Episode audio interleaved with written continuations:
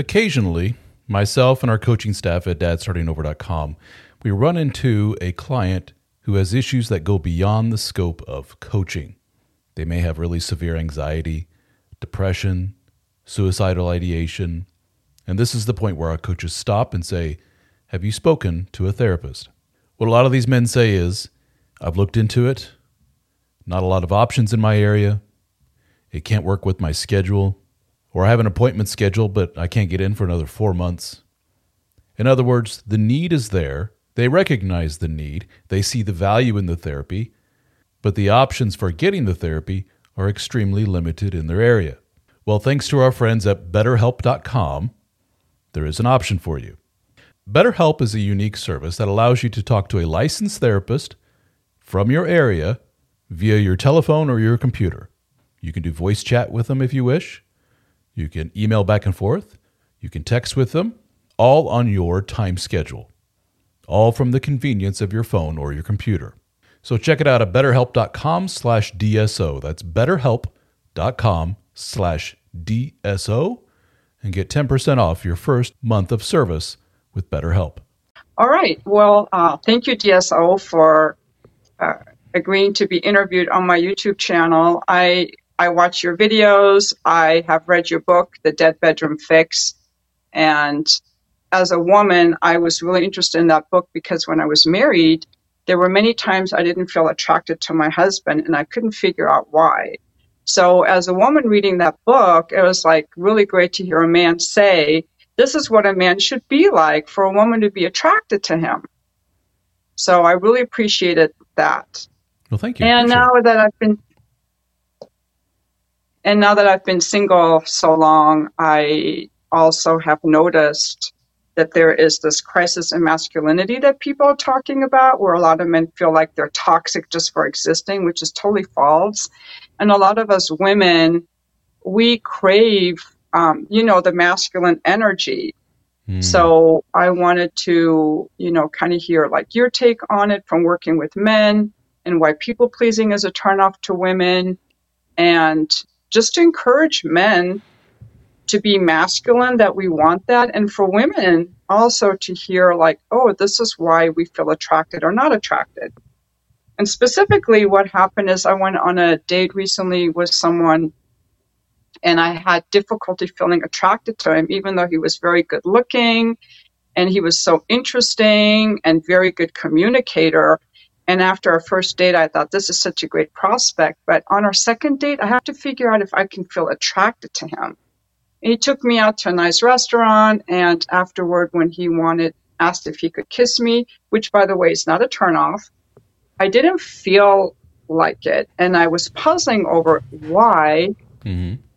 And I noticed that he I noticed that there was some people pleasing and disowning of his sexuality, that he admitted that he is like a people pleaser and that um, he doesn't want to objectify women. So um, it wasn't that he had to talk about sexual things, but I just didn't feel. I didn't feel. It's like very subconscious, you know. Um, that he was looking for approval just slightly, like smiling too much or smiling at the waitress. And like, if I can't feel your boundaries, how can I feel safe with you if you're the whole thing was very puzzling to me why I couldn't feel attracted to this really great looking guy. Interesting. So, it, in a nutshell, it, is it safe to say, not to put words in your mouth, that he was acting in a very not masculine way? In in some slight way, yeah, he wasn't super bad because if they're like people pleasers, I feel immediately to repulse. It was very subtle. Yeah. Yes, he wasn't as acting enough in a masculine way. Yes. Do you believe that he is uh, illustrative of a larger problem where men like him have, have been told you need to swing the pendulum way over this way to a people pleaser, dare we say, feminine kind of energy? And therefore, and, and he's going to get what you've experienced and he's going to have subsequent dates and he's going to probably experience what he experienced with you through the majority of them which is this is ugh, i don't know what it is about this but this guy is just ugh. and he's going to be one in the long line of these army of, of these nice guy types, as they call it. Dr. Robert Glover wrote about it in his book, No More Mr. Nice Guy, which is basically a codependent type, very few boundaries. Um, he's going to be a, in this long army, uh, this growing army of men who say, um, women all say they want fill in the blank, but as soon as I give it to them, nobody wants me. This is just, it's baffling to men. And I think you would agree, they got a point, don't they? Where society, mm-hmm. society says, you need to cool it, buddy. You need to be a little nicer, you know, mm-hmm. softer, more empathetic. You need to, you know, uh, tone down Mr. Stoic masculine guy. Um, and even some even go as far as to say the, the more you crank up the masculinity, which by the way is a very vague term, could mean a bazillion different things. Um, the more you crank up the masculinity, it actually it's frightening and it's it's very off putting, and we don't feel quote safe around you. So you need to chill out, mister, and go the other direction with this. And I think your buddy, oh, your buddy, that's probably a good term. Your uh, your ex date there was the perfect illustration of somebody who took that to heart and said, "You got it, society. Watch this," and he's going to get nothing out of it in the dating world. Yes, I think there is a lot of messaging for men that their masculinity is dangerous or toxic from the Me Too movement, and men are really confused. But also, I do, you know, I talk to a lot of men, and I had a conversation with someone else who got out of a 20 year marriage where he was a people pleaser. And I said, let me guess, because I had talked to him about my Bumble date. I said, let me guess, was your wife really controlling? Because I was thinking, who would be attracted to a people pleaser? And he goes, oh, yeah, so controlling. She was so controlling that I eventually had to end this relationship because I didn't want my kids to see this as how a man would be treated. So my theory is, and you would know better than me, is that these people pleaser types, you know, what kind of woman is going to be attracted? Is a people, uh, a controlling woman, a domineering woman who, um, and that's different from submissive, where I don't know, like some power exchange where everybody's in their own power, but the, the people pleaser is going to get the dominating, controlling woman who just beats him down. Mm-hmm. And part of it, even a normal woman like me might do it because I was kind of annoyed with this guy. I found a little bit of anger in myself. Like, uh, I want to feel your boundaries. Where are they? I was a, a, a slight bit angry with him. He was not genuine, was he? because uh, who is who can be genuine and have so few boundaries like that where you, you feel that they are so pliable that you could you could just with your words probably swing the, the his his uh, his opinions on you know whatever uh, topic you know a lot of people who sit down with somebody who has no boundaries um, you know you sit down with a guy and he says I, I like motorcycles and the woman says I actually think motorcycles are kind of stupid and instead of saying, well, that's your opinion, I've been riding Harleys for 20 years, I think they're awesome. Boundaries, mm-hmm. he's got an opinion, respectful. The Mr. Mm-hmm. Boundaryless nice guy says, well, maybe you have a point. My mom does say, you know, that motorcycles are going to kill me one day. maybe I should, you know, maybe one day I'll stop it. Maybe I'll go into something like, you know, bicycles instead. And the woman's like, ugh.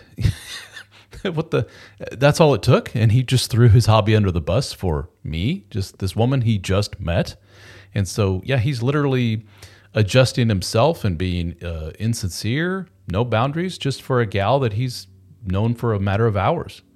And that's something's off there. And maybe your your aversion, your your uh, what's the word? Your repulsion is that a word? You're, you were repulsed by the guy, and maybe that's a very innate, natural reaction to something is wrong here, and something is off. And ironically, maybe something is dangerous about a fake person like this who has no boundary, who is putting on a show like this. Um, if he was genuine, even if he was a little bit of an asshole, but genuine about it, it would actually put me at ease. I would know who I'm dealing with yeah. here. This is uncertain. This isn't right. This is people pleasing. This is fake. This is this is kind of scary and it's kind of yuck. I don't like this. And what's interesting because he has done so much therapy and he's pretty self aware that he and I had a little bit of a conversation about it. And so I don't think that he knows. I don't I don't think well what I told him when I didn't want to kiss him was all I need is you to just turn up the volume on your masculinity or on your sexuality. Just own it. Just turn up the volume. I don't need, I, am not trying to change you because he was like, I, I, I'm not going to change. I think he got to this part in therapy where he wasn't going to change. So afterward, I texted him a few things. I texted him the book No More Mr. Nice Guy and that he needs to own his sexual energy. And he got back to me and said he appreciated all my input. You know, he looked at all these resources I sent him and that he, um, it seemed like I wanted him to change and something that he wasn't willing to accommodate. So I was proud of him for that. and I said, thank you for sharing your boundary. But I found it interesting that he didn't want to. I guess there are men who are like, I'm very comfortable the way I am. And I don't want to be more masculine. I don't want to own my sexuality. I don't want to, I don't want to change. Um, I found that interesting. Yeah, if he doesn't want to be hyper masculine, alpha male, machine gun, tattoo, bodybuilder, screw 20 women in a week type of guy, then, uh, you know, amen, whatever, dude, you know, whatever floats your boat, that's fine. But he has to recognize that some of his behaviors, what you call people pleasing, codependent, boundaryless, nice guy behavior, is going to get his ass into trouble, like a lot of trouble. Mm-hmm. And you pointed it out. Uh, he was he was the one who said he used to be with Miss Controlling. Is that right?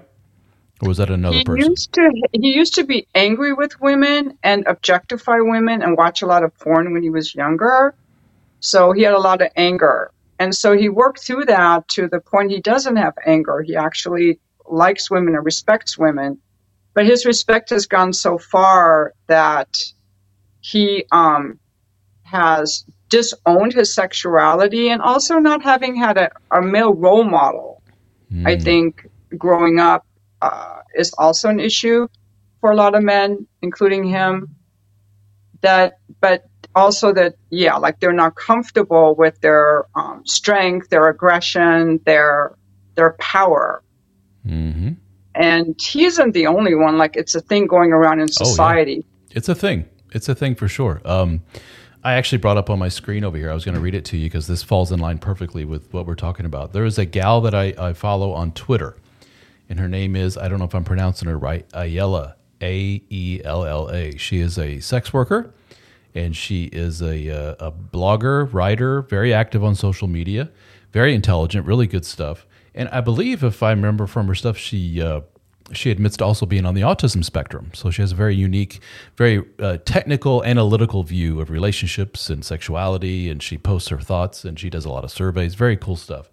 And somebody put on Twitter um, that she's this woman, another woman named Ashley, put fact. Women do not want to be, quote, eye candy and have weird creeps, quote, slip them their number while trying to go out and grab food with friends.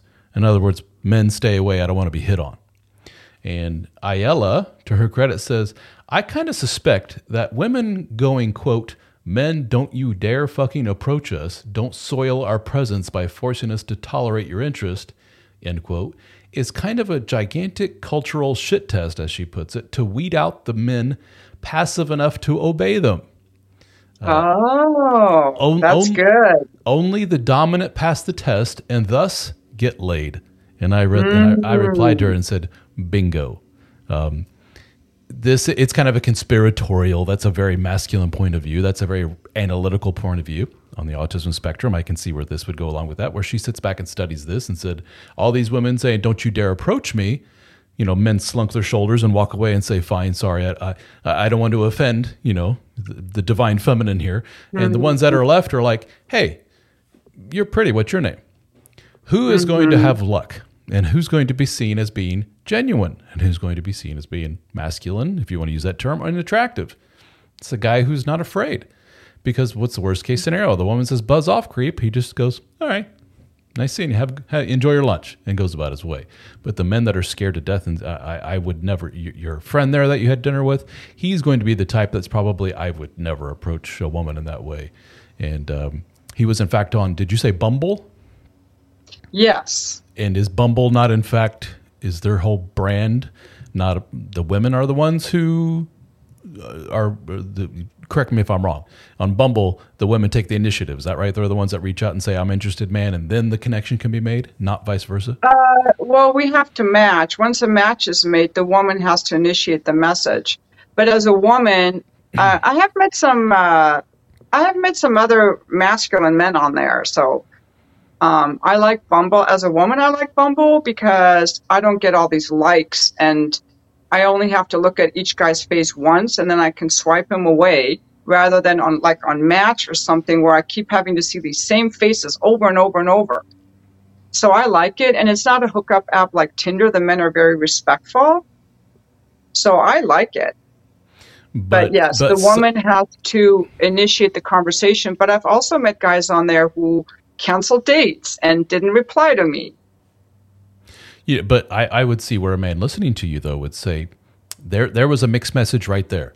Um, you had the date with this man who you met on Bumble, and he was unfortunately not as masculine and um, and confident, uh, and he had no boundaries and so forth. But yet, you met him on an app that was tailored for, dare I say, men who are less extroverted. They're they're less they're more submissive. They're more I'll sit back and wait. Let's let's let the lady take the initiative here. So I think your chances of finding a guy like that without knowing the stats without with my inclination is that um, you will probably find more men like that versus men on Tinder and all the others that you said. So but to your your point, yeah, but there's so many assholes on Tinder and there's so many creeps and there's so many it's just such a meat market. I don't like that. Well, you can't have your cake and eat it too. I guess is what I'm trying to say. You know, I'm on Bumble. Well, it's, I'm going to disagree with you because a lot of the guys on Tinder and the other sites are not masculine either because they have no direction, or they don't know, they don't have a professional demeanor, and they slide into, you know, they send likes and they're not intentional, and um, so I don't, I haven't found I haven't experienced that the men on Bumble are like submissive. In fact, there was another guy I met on Bumble, and I like the young ones. He was a, just a Marine in his 20s. And I always start out like, hey, uh, let's call him Tommy. Hi, Tommy. It's a pleasure meeting you. You know, I say that.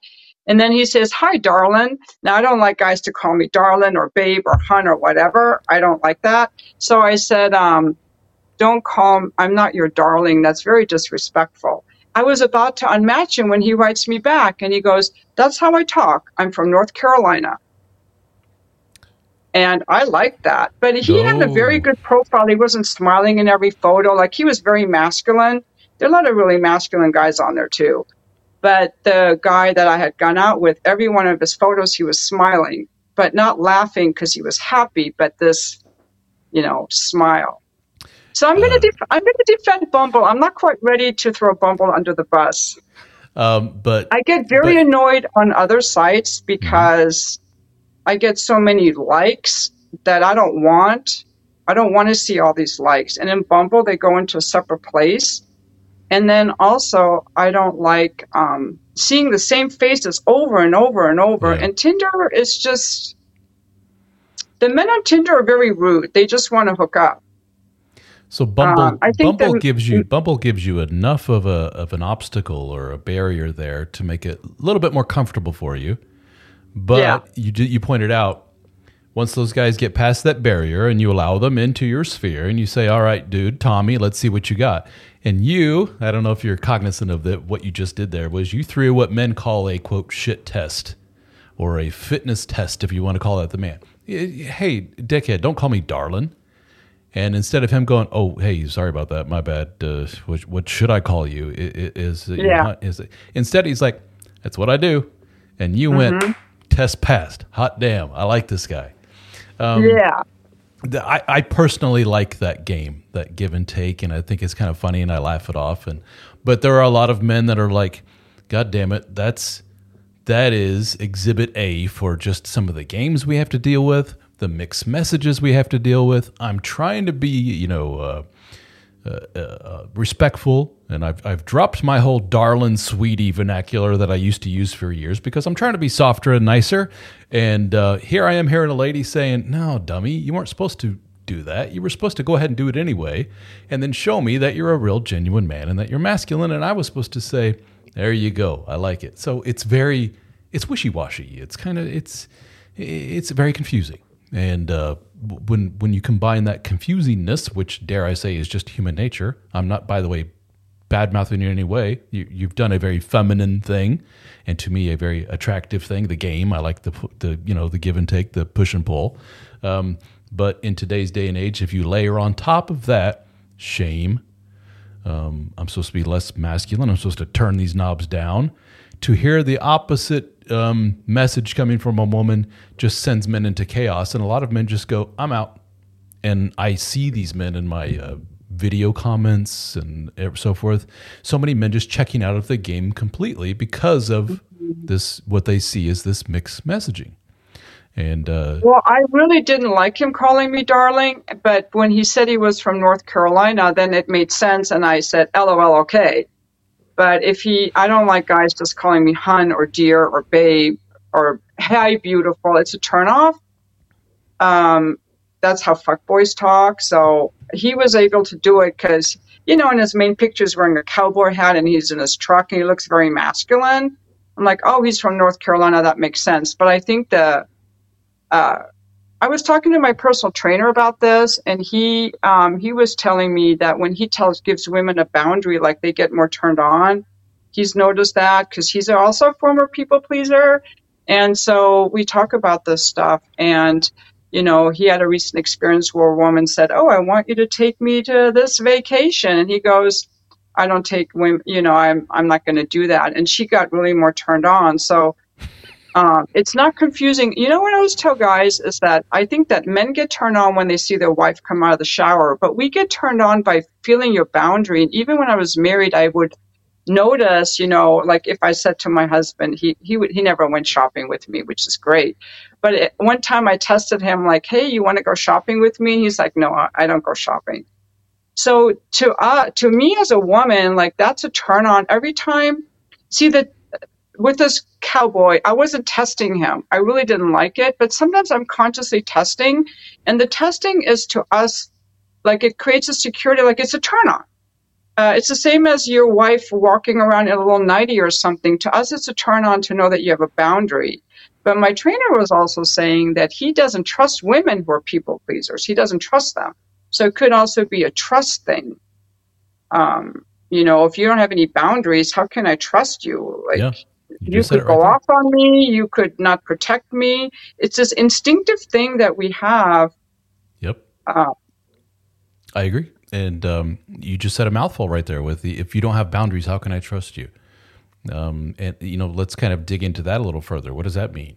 Um, if you don't have boundaries and you just let anything and everything in, so to speak, and there's no delineation between you and this other person, you're a people pleaser, whatever it takes to keep this person in my life or whatever. Um, let's say you enter into a relationship with that guy and you're together for years. Can you trust him to enact boundaries that will um, keep your relationship safe? Is he going to be the kind of guy that's um, some woman hits on him at the office? Is he going to be like, yeah, you know, sorry, sweetheart, but I'm. Uh, there I am using my language. Sorry, sweetheart. uh, sorry, darling, but I'm in a relationship. Uh, um, you know, buzz off. Um, Mr. People Pleaser, and this is especially true. I've noticed with uh, ladies. Um, there is a personality trait called uh, agreeableness, and women tend to be more agreeable than men. And a, a, an example that is very common is um, woman is at the office and here comes the office creep and gives her the massage on her shoulders and says, mm. "How you doing, Mary?" And she goes, mm, "Yeah." And instead of saying, uh, "If you don't take your hands off of me right this second, you know, uh, you're going to pay for it," or "Would you like to be fired?" or something, you know, really extreme that makes him go, "Oh shit, I better not do that." Instead, she's like, "I'm fine," and she's just like, "I didn't like that."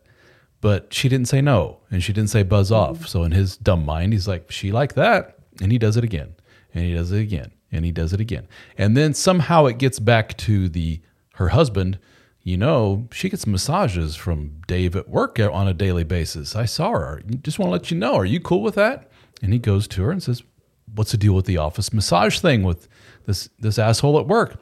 And she's like, "I didn't want to upset him. I didn't want to cause a scene. I didn't want to mm-hmm. major turn off her husband. I got a wife who won't, you know, put up boundaries outside of our relationship. I don't think I can trust her." Perfect illustration of, of what you what you're talking about there, at least from a masculine point of view, because you know we want to mm-hmm. you know keep our women to ourselves. We don't want to share them with every man out there. So I need to know that she's going to be like, no, buzz off, dude. I'm married, and if you do that again, you know you're going to get fired. I'll go to HR. That's a woman with strong boundaries, and that's relatively rare from what a lot of guys in the dating and marriage world will tell you. We have to kind of, um, and we need to better instruct our, our daughters that it's okay to be a quote bitch sometimes. It's okay to put up those boundaries and and be less agreeable. And it's a little bit of a struggle for you ladies as compared to our men. But and so when we see that agreeableness in men, I think that's in part why that is so um, unattractive. It's kind of a feminine trait.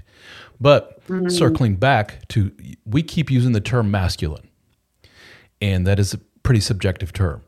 And it could be argued it's kind of a culturally sensitive term. The guy in Italy, his version of masculine is different from the guy in Africa, is different from the guy in Alaska. You know, mm-hmm. so I guess let me ask you, what is your definition of masculine? Maybe that's too big of a question. I don't know if there's some bullet points you can say. Masculine to me means boom, boom, boom. Well, let's see. A masculine guy. I consider okay. I consider you a masculine guy, for example um, Joe Rogan, um, my ex husband, my sons. So a masculine guy um, says no when he's a no. Um, he's not looking for approval. And he's got certain quality. I think that there are attributes that men have that they feel better if they're attuned with them, like um, being, uh, they're interested, um, they're physically fit, they like pursuing a passion and a career they're comfortable with themselves. They're able to attract women. Um, they have a purpose, a mission. They're a little bit more physically aggressive. Their their main priority is not a relationship. Their main priority is usually, I mean, they like their relationships, but what I see is they're mostly in pursuit of like their work, their passion. Um, uh, they're out in the world doing things they're um, hmm, let's see. Well, let me stop you there. You, have hit on several big bullet points that I would consider to be, from my world and my perspective, pretty stereotypical masculine stuff. Like I, I'm, I'm listening to you nodding, going, "Yeah, that's that's you know boilerplate masculine stuff." But I'll tell you what, what percentage of women do you think would agree with all your points right there, um, especially your modern day young gal? Well, okay, so there's a problem in modern feminism. A lot of these women are very angry. I don't know why they're angry with men.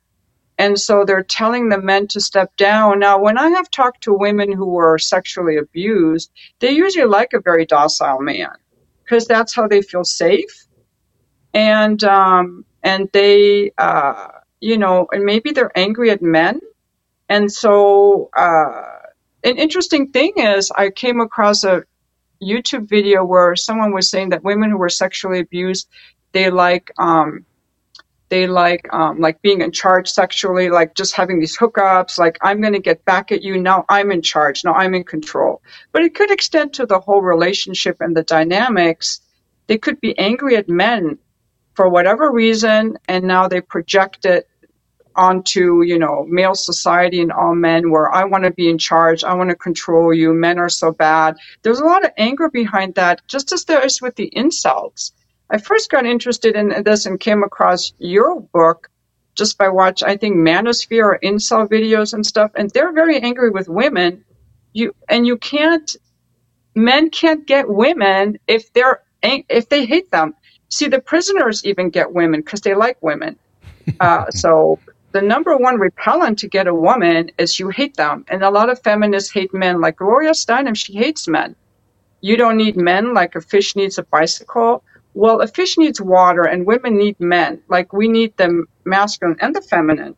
And I do, I do like the traditional role models, and I'll tell you why. Because how can we build attraction if I if I don't need a man and a man is just like a woman and there are no genders? How can I build any attraction?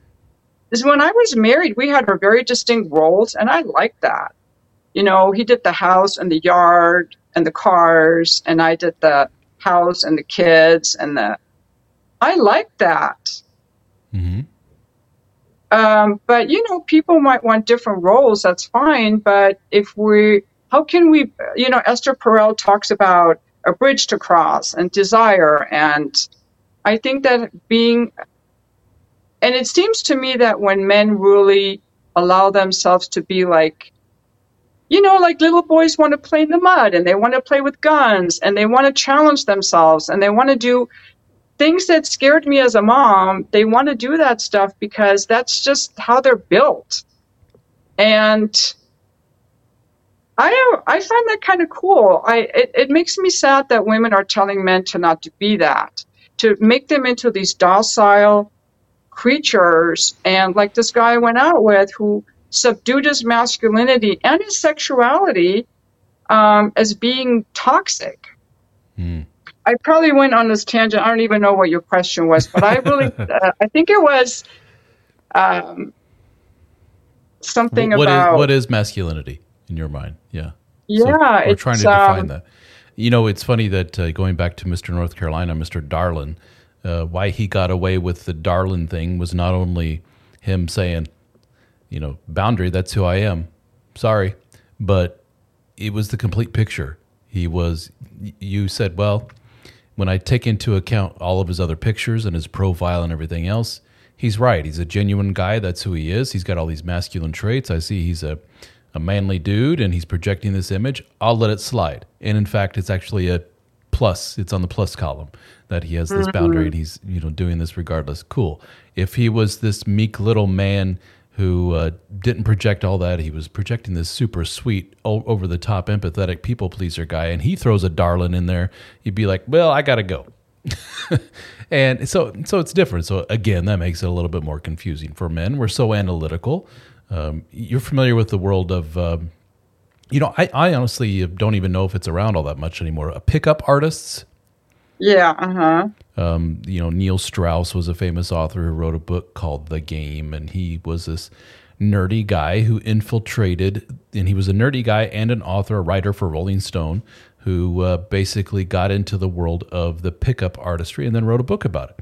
And um, when you read about it, you realize these are very dysfunctional, people pleaser, codependent men who had zero luck with women. Surprise. And then they said, maybe there's an analytical way we can kind of break this game down and get laid more. And it worked. And uh, but then in the end, they all realized, wow, we're still broken little codependent boys, and this didn't solve mm-hmm. the, this did not solve the main issue here. All it did was basically we were doing things to take advantage of the innate programming that all human beings have and pushing this button and twisting this dial. And yay, I got in bed with more women than I've ever been with. But in the end, that's not really, uh, it was good while it lasted, but in the end, it's not what I was going for. Um, so that's kind of the why that appeals so much to men is because we, we like the whole break things down into di- digestible chunks, things we can understand. Programming, we're kind of mm-hmm. we're kind of on the spectrum that way, if you will. Um, you know, there's programming statements, which is if this, then this. That's what we mm-hmm. that's what we want. And so when we get such mixed messages of um, I like masculine men. What does that mean? Well, this lady says these three things. This lady agrees, but she says also these three things. And this lady says you can throw all that away. They're they're brainwashed. There, there are women that will listen to what you say about the uh, the traits that make a masculine man, and they will say that you have been brainwashed. That you have been that you have been brainwashed by a more patriarchal system that has morphed and and molded your brain so that what you like benefits me, the dude and dudes like me. So, oh, okay. So, what would those women say? What would uh, what would be uh, another woman's perspective of a masculine man? Well, I think a lot of them would throw out the whole archetype of the masculine to begin with. They say they would say it's like an archaic system of, you know, patriarchal keep the woman down type of thing to say what is masculine, what's feminine, and not to get into a you know political rant, but we're very much in a in this. Uh, tumultuous landscape of what is gender and what is, mm-hmm. you know, mm-hmm. and I think that all blends together. So to say men do this, women do that rubs a lot of people the wrong way.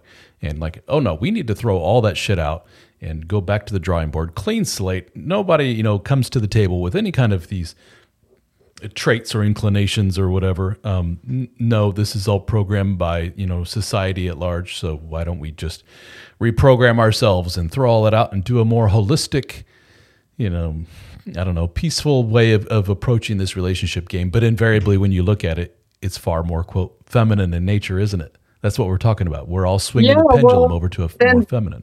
then they're designing it but the the problem is how can you have how can you have sexual attraction? And you Yeah, need that to be in a relationship. Yeah. hmm right? You can't have I, you, you can't have sexual attraction between two gender neutral people. I mean they could be friends. You would and think. you know i always believe that we're we're spiritual beings okay? So we have to nurture our heart and our soul and uh, our spiritual life okay? But we're also in, in physical form. So you have to uh, exercise and sleep and nutrition and sex you know that's uh, that's a we have our animal nature like our our our intuition our emotions. I'm reading this really good book the language of emotions and that's one thing i'm really working on because my emotions tell me a lot of stuff instead of ignoring them and pushing them down. But i wanted to get back to what you were saying about genuine because these people pleaser guys think they're being genuine. Like this guy i went out with he he actually doesn't feel his sexual energy. He actually thinks his masculinity is toxic. So he, in his mind, he's being genuine. That's Yeah. what I think. I don't think that he's consciously faking things. And you know, it's kind of interesting. Maybe I have, maybe we all have kind of like subdued, like the shadow, right? Like the shadow work, like the parts of ourselves we've disowned. But when a man disowns his masculinity, or maybe women have disowned their femininity too. There's a lot of shaming around being a mom or, Mm. you know, wanting to take care of your man. Like there's shaming around that too. Um, So you you can know. see that we're we're esch- eschewing uh, the whole male female uh, polarization. A lot, not all of us, but a lot of us are. And what are we seeing? The marriage rates, meow, the birth rates. meow, Where's you know it's it's gonna and and uh, there there's a part of me that says uh, uh, good because there's certain people are wired for this uh, relationship game between man woman and marriage and long-term relationships and a lot of people are not. And if um, some of these things society culturally whatever keep people out of the game well is that kind of indicative of the fact that they shouldn't have been in the game to begin with you know this this very monogamous man woman together forever and ever game is not for everybody and um, I have always been of the opinion, especially after talking to men for so many years one on one, like, oh crap, we have so many people that have been in this game that should never have to begin with.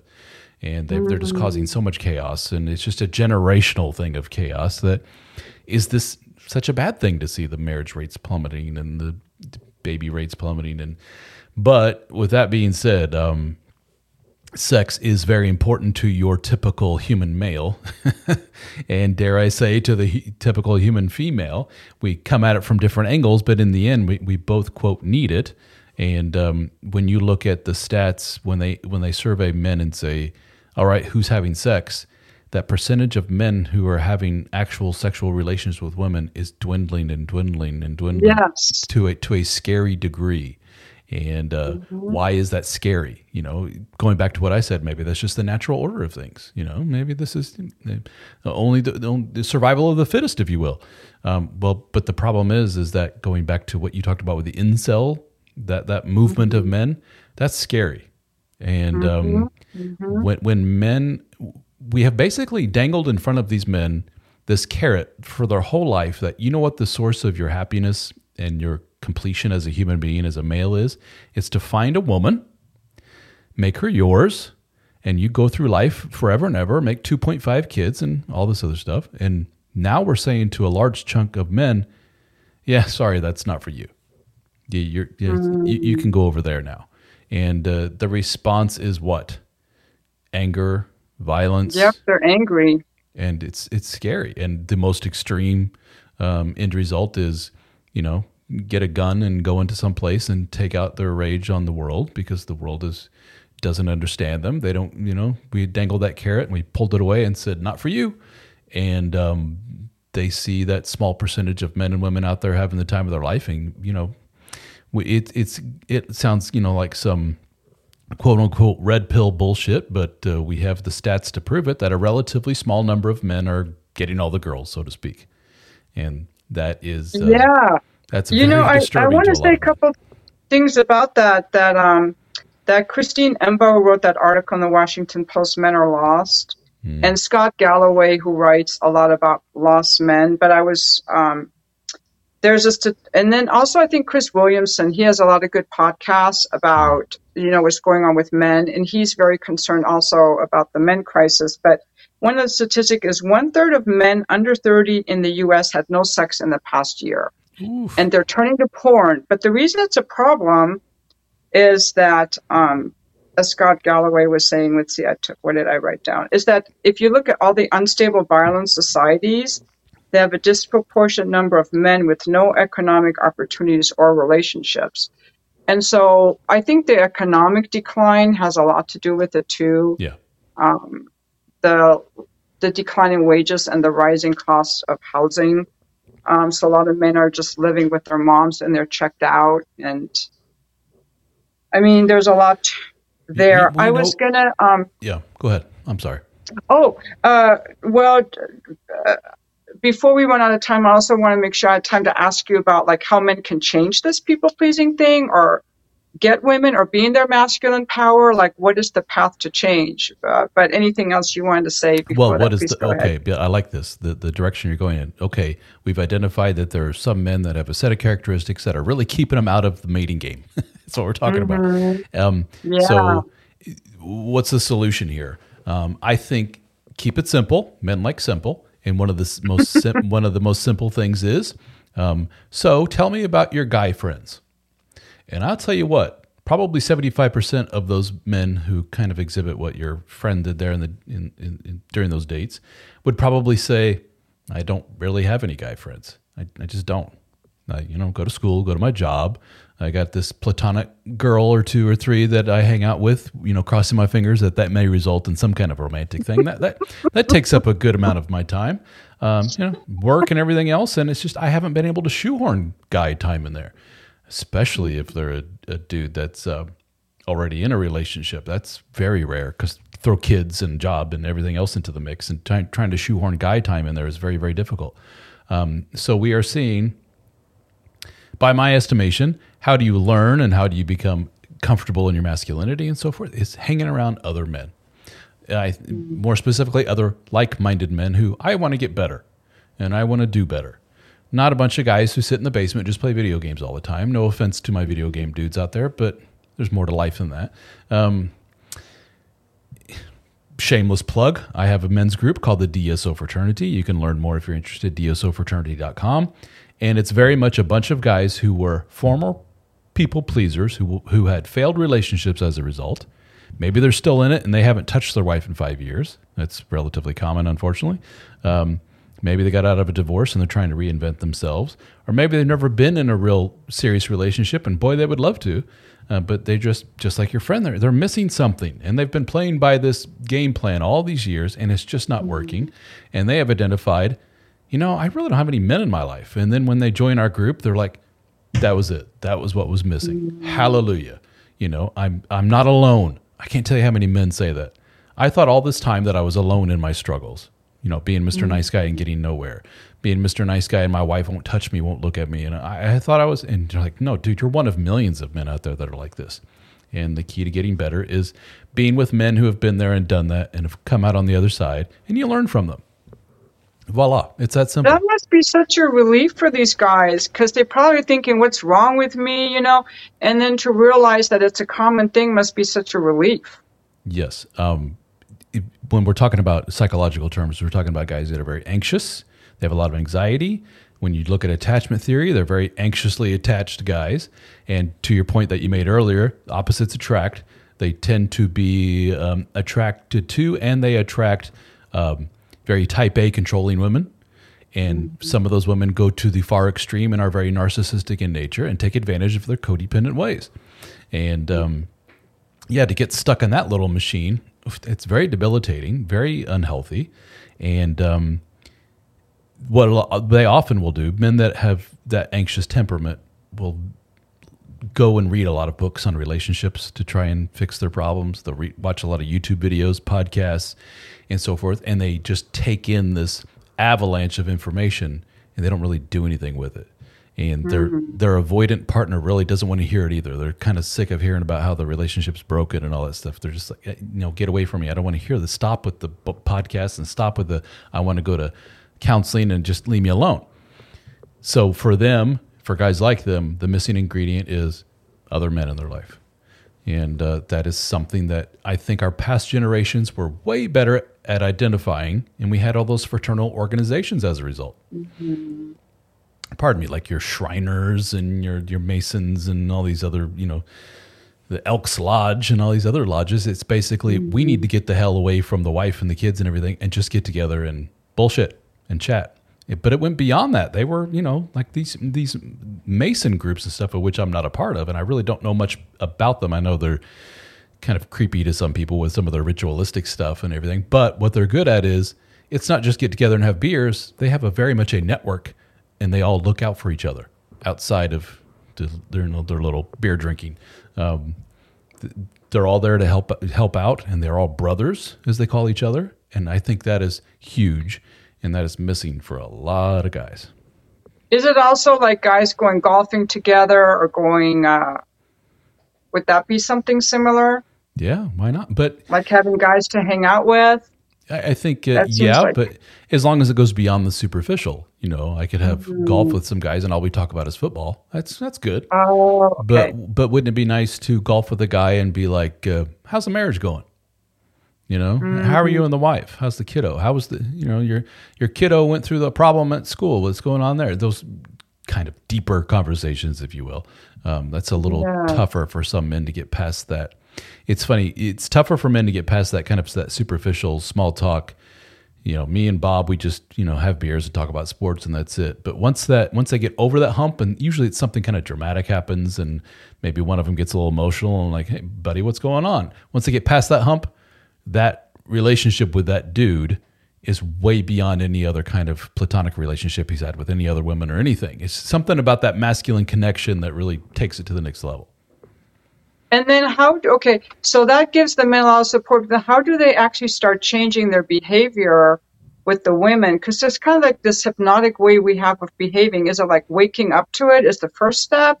And then they consciously change? Like I think once yes they and want to change, they can change? Yeah, I think just being around men, watching other men, listening to other men, eventually it all kind of uh, seeps in and becomes part of your, your being, your psyche, and um, yeah, and I think I think a big part of a lot of men's issues is anxiety and uh, self-loathing. And you know, if you can do things that make you a less anxious person, for some men, it is as simple as move your body more, go to the gym, push heavy things, and you know, or for some men, it's run long distances or whatever, exhaust your body, get that energy out, and they're like, oh, because as you know, as a as a uh, fitness person, we were engineered for that. And when we don't do that, the brain and body go gaga, and that's what a lot of men are experiencing. So for some men, it's that simple. I I lost 30 pounds and went to the gym. I feel great. And then me and my buddies go work out and, you know, go do these Ironman triathlons or whatever it is. And that, that was the key for me. Boom. Smooth sailing since then. Relationships, job, everything improved.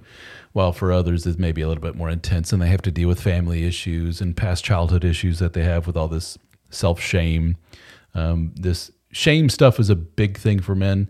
And uh, it doesn't help that a lot of the quote unquote help out there for men it's very shame based you know? You, you need to stop being so sexual and aggressive and this and that mr man and you need to soften up a bit. That's a shameful kind of thing. Oh i'm inherently a stupid bull in a china shop. I need to cool it or else i'm just going to break everything that's not a good message for men to hear Yeah, the sexual thing is hard because I do not like it when men approach me just trying to get get my body right. So they have to. Uh, I think they have to approach women as a whole being, and just be a sexual person, but be a whole man. Uh, if all they trying to get is laid, that is a turnoff, and so that's. That's important. what what what is doubly confusing, and I agree with you there.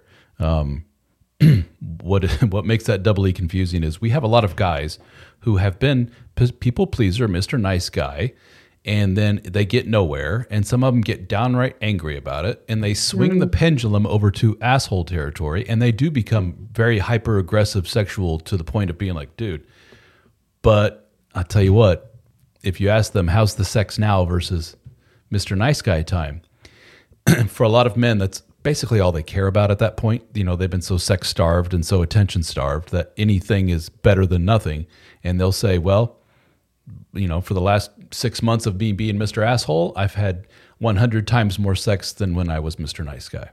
So mm-hmm. that is mm-hmm. that is very difficult to tell those men, turn it down, buddy. you know, because he in his very, you know, caveman way says, it's working. Okay, well, I'm going to say a couple things about that. One is uh, a healthy man is going to get tired of that. He's going to get bored of that. Eventually, you know, after yes. a Eventually, year yes. or two. and also, that's the key. Yes. yeah, because uh, I have I have a friend who's kind of going through that phase, and and the other thing is the kind of women he gets. The kind of women that men get when they do that are very broken women. that is um, that is the most that is the most like uh, the crazy type. And yes. I don't know. I hear guys I hear guys talk about women who are crazy in bed. I have no idea what that means, but they're um, the typical woman the typical woman isn't isn't going to be da- DTF with some random guy who's an asshole. Those are going to be very broken women, and so broken people attract broken people. But let me um, let me, so, let me stop you, know, you there. Like, that, I think, that is the most often said thing by women is, "Oh, sure, you're getting some now, Mister, but look who you're getting." With the men in that, you know, with Mister Sex Love Starved man for like a big chunk of his life, does not care. So I always suggest to women oh, just sa- save your breath. He's he's okay. feeling, he's feeling like a he's feeling like a king right now. You know, who cares okay. if the woman showed up at his door crying at 2 a.m. screaming because she's nuts or whatever. He's just notch on the bedpost. You know, he's just like, look at me. That is a stage that the man whore yeah. stage. Excuse my language, but um, that's yeah. kind of what those men have to kind of go through to kind of prove their virility and the, their their status as a man. Like I can do it. So to tell that man, mm-hmm. yeah, but he's just like, I, I, I, don't care. At least I'm, I'm getting some. I never did before. This is why I'm on this planet. I'm here to procreate and go out and do my business. But you're right. Once they been there, done that, they're like, there's more to life than this, isn't there? And uh, eh, maybe I want to go back to the drawing board here. And then the pendulum was over here, and then it slowly comes back. Unfortunately for some men, they slam it all the way over here again, and they're waffling back and forth. And uh, like everything else in life, the the solution is the gray area in the middle there. Yeah, um, I think that the pickup artist guy and also Tucker Tucker Max, he wrote this book. I happen to have it here. He wrote this book called Mate. Tucker Max. I know of Tucker Max, but I don't know of that book. Yeah. Um. Well, he was a he was a big player. He wrote a book, and uh, uh, well, now he's married with kids. And also the guy, the pickup guy, they're both w- went into the center. They're like, that was no good. I'm tired of that. You know, that's not fulfilling. And now they're in relationships. Uh, mm-hmm. I think they kind of went towards the middle. But I wanted to say one more thing is that, um, oh gosh, what was I going to say? Oh, uh, we, you were saying earlier that um, women are going after the top 20% of men. That's only online, I believe. This is my opinion on this because people who are online, when men are online, they have to realize that the best, we evolved in tribes, we evolved to connect and uh, and social face to face interactions. So I see men all the time, short, fat men who have women and beautiful women. but that's the way to meet women. But if you go online, you basically have to be a model because now we as women are looking at a catalog. And now if you offer me a catalog, I want the prettiest thing. So, you know, like some five foot eight Indian guy is not going to get a woman on Bumble or Tinder or anywhere else. Yeah. But I have seen many five eight, five seven Indian guys that are married, uh, that have women. Oh, health, uh, another guy I really like is Healthy Gamer GG. He's a Harvard trained psychiatrist who has specialized in helping men, especially like the gamers. He's super good. And um, he's a short Indian guy. He has a beautiful wife, a couple kids, but I bet he would get nothing if he were on a dating app. So that's why men, that's why I don't really like those stats specifically telling men that you can't get anyone unless you're in the top 20%. Uh, because that you know, like I met my husband in college, ex-husband. You know, the way that we kind of bond is seeing someone over time. How I see you at work, how I see you at school. You know, I was introduced by a mutual friend at a wedding or at a party, or I keep seeing you at the coffee shop, and we kind of build that connection, that interest, and more like in a face to face kind of a way. So that's why I think we really need to have like more places where people can connect socially.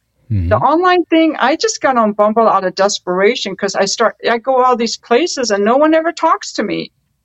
Um, so that's yeah. I mean, we could go on and on about the online dating world and how that is. Uh, you know, I think I think years from now, if we're, if we're not there already, we will look back on that and say, "Oh boy, was that a bad mistake."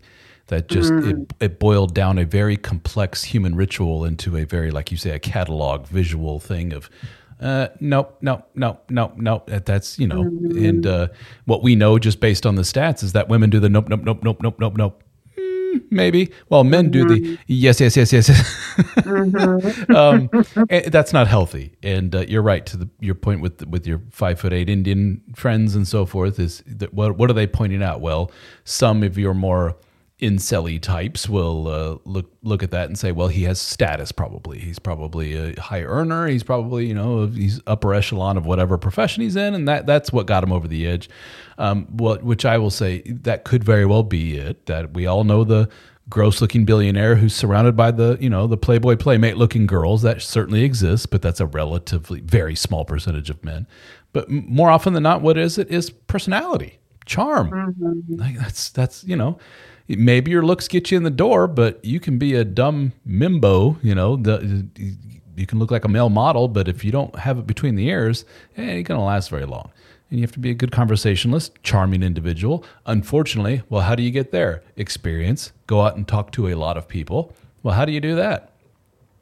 Go out in the real world and just start meeting people? Yeah, but nobody does that anymore. Everybody's on online and sitting at home doing this. Well, shit, that's kind of a catch 22. And I think what we're going to see is, um, and I was talking to Dr. Robert Glover about this. I said, I think we're going to see a trend of people um, saying, I don't really like the online thing all that much anymore. I think we're going to mm-hmm. see a mm-hmm. return of a lot of more traditional type of you know, courtship or whatever you want to call it, dating. And um, I think that'll probably be at first led by a lot of your more socially conservative types your church goers and so forth. I think they'll probably lead that more of you're going to see a lot of people marrying within their own community and blending together, and you know the Baptists and the Catholics and the Jews and the getting all together, and, and because it's uh, they, they realize that this this whole online world doesn't really mesh well with our our values, and uh, maybe we will all learn from them. I don't know. It's just a theory of mine that we will see is going in the opposite direction, or is the cat out of the bag and it's too late? We can't go back now, and uh, you, because you ladies clean up on the online world I mean, you have your pick of the litter. No, not really, because I get all these guys sending me likes, but they live so far away and I'm not interested in them. I would, you know what I think we need? We need more social spaces where people can meet face to face. And I think that's a part that the city could take. You know, they could have a single stay at the park or they, to build community.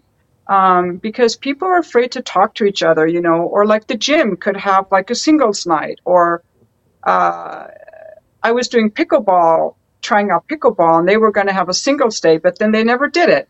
Uh, there need to be more organizations that kind of foster like single stays where people can meet face to face because relationships are built face to face. They're not built by being on our phones anyway. So I hope that what you say will a lot of people are disenchanted with the online dating. Yes. Yeah.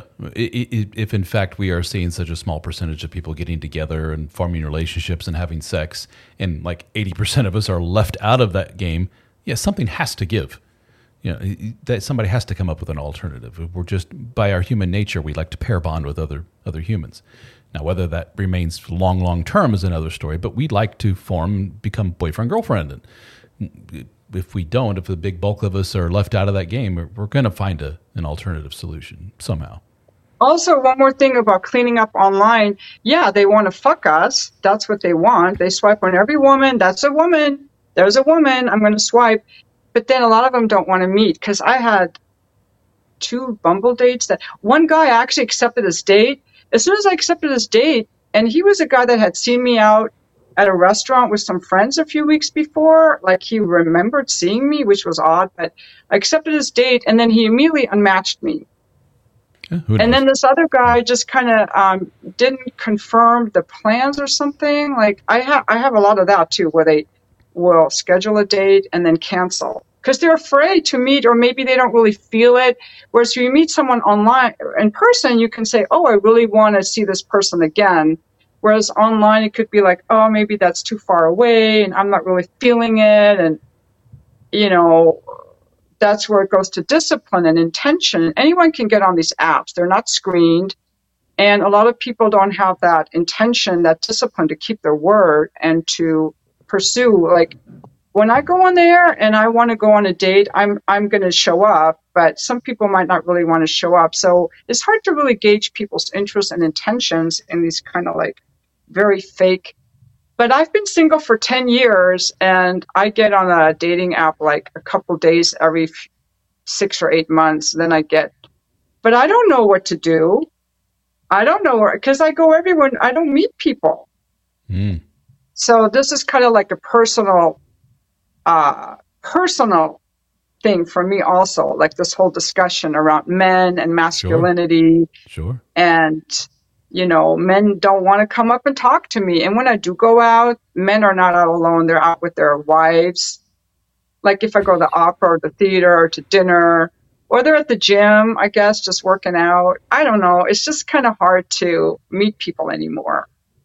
Um, if i'm not like in, going to church or seeing men at a work setting. Hmm so uh, I guess I can just say that I too have this issue. Um, you know, men are saying they can't get women, but I can't get men either. I mean, yeah, they want to fuck me, but that's not what I want. Well, yep, there you Yeah, go. Yeah, I want that's like a good what we- yeah. masculine man. Again, it's going to fall on deaf ears if you go to a man and say, "We don't have luck either," and he'll say, "Really? You don't have you know twenty men ready and willing to jump into bed with you?" And you say, "Well, yeah, I have that, but I don't have." That's we see that as you win. You, you won the race. You know, if you have twenty men this week who are like, "Yeah, I'll jump in bed with you," well, then you win. Now, to your point, you're like, that, "That's no, no, no, no. I'm looking for genuine connection here. I'm not looking for you know, I'm not, I'm not a prostitute here. I'm looking for a genuine connection." The men say, "Oh, well, yeah, that's different." We, but we look at the end yeah, game. okay. The, the only way that women can benefit from our sexuality then is if they pay us. And I do have a Just for Fans and all of that, which I don't uh, put that all on my YouTube. That's a separate thing. But but um, what we but what we but what I want is like a masculine man who's interested in me. Um, and so a man just interested in a woman for sex is like me just interested in a man for what he can buy for me. Yeah, exactly. And I think men can relate to that. They don't want that either. Or do they? Some men do. Some men are perfectly fine saying, if I have a pretty woman by my side and she spends the evening with me just because I drive a Ferrari, that's cool. Some men are, you know, sh- as, as shallow as that. They're at that stage in life where they've tried the relationship thing before, it didn't work, and they're cool with being the sugar daddy. You know, that, that, Yeah, that- but most women do not want like I have tried hooking up. Like I tried it last like a year ago. It was this really great guy. But anyway, um, I to me it's it's traumatizing, uh, traumatizing when I just have sex with a guy and then he just kind of like disappears. Um, because that's all he wanted. So to me, that feels traumatizing. And I tried to figure out like what's wrong with me. How can I be okay with this? But I realized that's my body telling me like I don't like this. Mhm. Now, if a guy's paying me, and I've been an escort in the past, if he's paying me, I don't care. But otherwise, I, I do feel like I'm being used. And so I like to make a lot of videos on my channel too about our differences. And I try to explain to men how I feel as a woman. And I try to understand how men feel also. And that's just one of our differences that men just have to try to understand instead of being like, oh, women have it so good. Well, try to ask why that's not what we want. And then we as women have to understand why, you know, it is something that you you may want. yeah, it's a, this relationship game ain't easy. That's for sure. No. and we're not and we're not making it any easier on ourselves by putting up all these walls and these boundaries and which is ironically all under the guise of convenience with an app on our phone which just uh, as we've learned just puts up more barriers between genuine connection you know, the the apps and so forth whittle it down to you have pretty face, you have pretty body, I'm willing to do dirty things with you, click. And that's for some great. If you're at that stage in life, more power to you. But uh, most people with a bit of maturity don't are, are looking for something a little bit beyond that. Yes. Um, so where can people, um, let's, uh, yeah, I know you have to go. So where can people find you? Um, dadstartingover.com is the website. You do a search for Dad Starting Over, and you'll see me in all the social media channels. My two biggest are Facebook. I'm very active on Facebook, and uh, TikTok is taken off. So I do a lot of little videos on a daily basis, one or two videos every single day about these kind of topics that we're talking about here. And uh, I've been at this for years and years. I have a uh, I've been doing articles for years. The videos I've taken over; those get way more traffic than any any article I've ever written. And um, a, po- a, podcast. I've had my wife on the podcast. That's a big interest to people. Um, most people find me via a book that you mentioned early on called "The Dead Bedroom Fix." That's the that was a big seller, and most people find me via that book, which addresses the number one pain point for men, which is I'm married and I'm not getting any. And uh, on top of all that, my biggest, proudest thing that I've created is the private group for men called the DSO Fraternity, and you can uh, join that. And we have uh, live meetings for men via Zoom. We record all of them. You can listen to the archive of the meetings. We have a, a very busy, active, uh, private online forum that men from all over the world get on and talk about all these different issues that we're talking about. And we have a, a member only podcast, member only articles, and we get together in person. And we've had several annual meetups in the US and in Australia, and coming up here soon in Amsterdam for our guys in Europe. So very oh, cool. wow. Yeah. And so for men to join that online group, they go to your website, dadstartingover.com. Yep. And I also have the domain of dsofraternity.com, and that will get you to the same place. You can uh, you go dadstartingover.com slash join, and you can join the group, or DSO Fraternity get you to the same place. And uh, we do monthly. You can do month to month to see how you like it. And most guys do like an annual, and we even have a, a lifetime option for guys if they want to join, pay a few extra bucks and get the lifetime option. And then you also do coaching with men. The coaching, yes, we do that for the general public, but most of our clients are in the DSO fraternity. The fraternity mm-hmm. members get pretty sizable discount on the coaching, and the coaching is myself and nine other gentlemen. And all of us. Oh have, wow! You've yeah, got a huge of, business there. Yeah, all of us have uh, different life experiences. You know, we have a military guy. We have a guy who's lost like 200 pounds. We have a guy who's been, you know, divorced and cheated on. I got myself, and you can uh, you know purchase time to chat with any of us, and that's been yeah wildly successful. Yeah. Okay, great. Well, thank you so much. Thank you, thank you. I appreciate it. Good chatting with you again. Good chatting with you. If you're listening to this, you're probably a guy who is interested in self improvement. You probably consume a lot of information, like these podcasts, YouTube videos, audiobooks, courses, everything you can to learn more and help you become the best man that you can be. And if you're like a lot of men, there's something still missing. Well, I can tell you what that missing thing probably is quality time with other men that are on the same mission as you. Some of you probably have casual relationships with your fellow soccer dads or the occasional beer with guys from the neighborhood, but none of them seem to be on the same page as you. Am I right? They seem content with their shitty marriages, their shitty jobs, and their expanding waistlines. They have all but given up. You find yourself talking to them about the same football teams, listening to their stories about their subpar home life, and you're getting to the point where you dread hanging around them. Well, the good news is that we have assembled a group of men just like you. We call our group the DSO Fraternity. We have live Zoom meetings that are hosted by yours truly, along with the other members of the DSO team. We have a very active private discussion forum, a Discord server for our lifetime members, a members only podcast, access to my books in audiobook and PDF format at no extra charge, discounts on one on one coaching with myself and other members of the team, discounts on our video courses, and access to our in person gatherings. We have met in Nashville, Tennessee, Austin, Texas, Las Vegas, Australia, Amsterdam, and soon in New Orleans. So check it out, the DSO Fraternity at dsofraternity.com. We have monthly, annual, and lifetime membership options available. I think you will find our group is the missing piece of the puzzle that you have been looking for.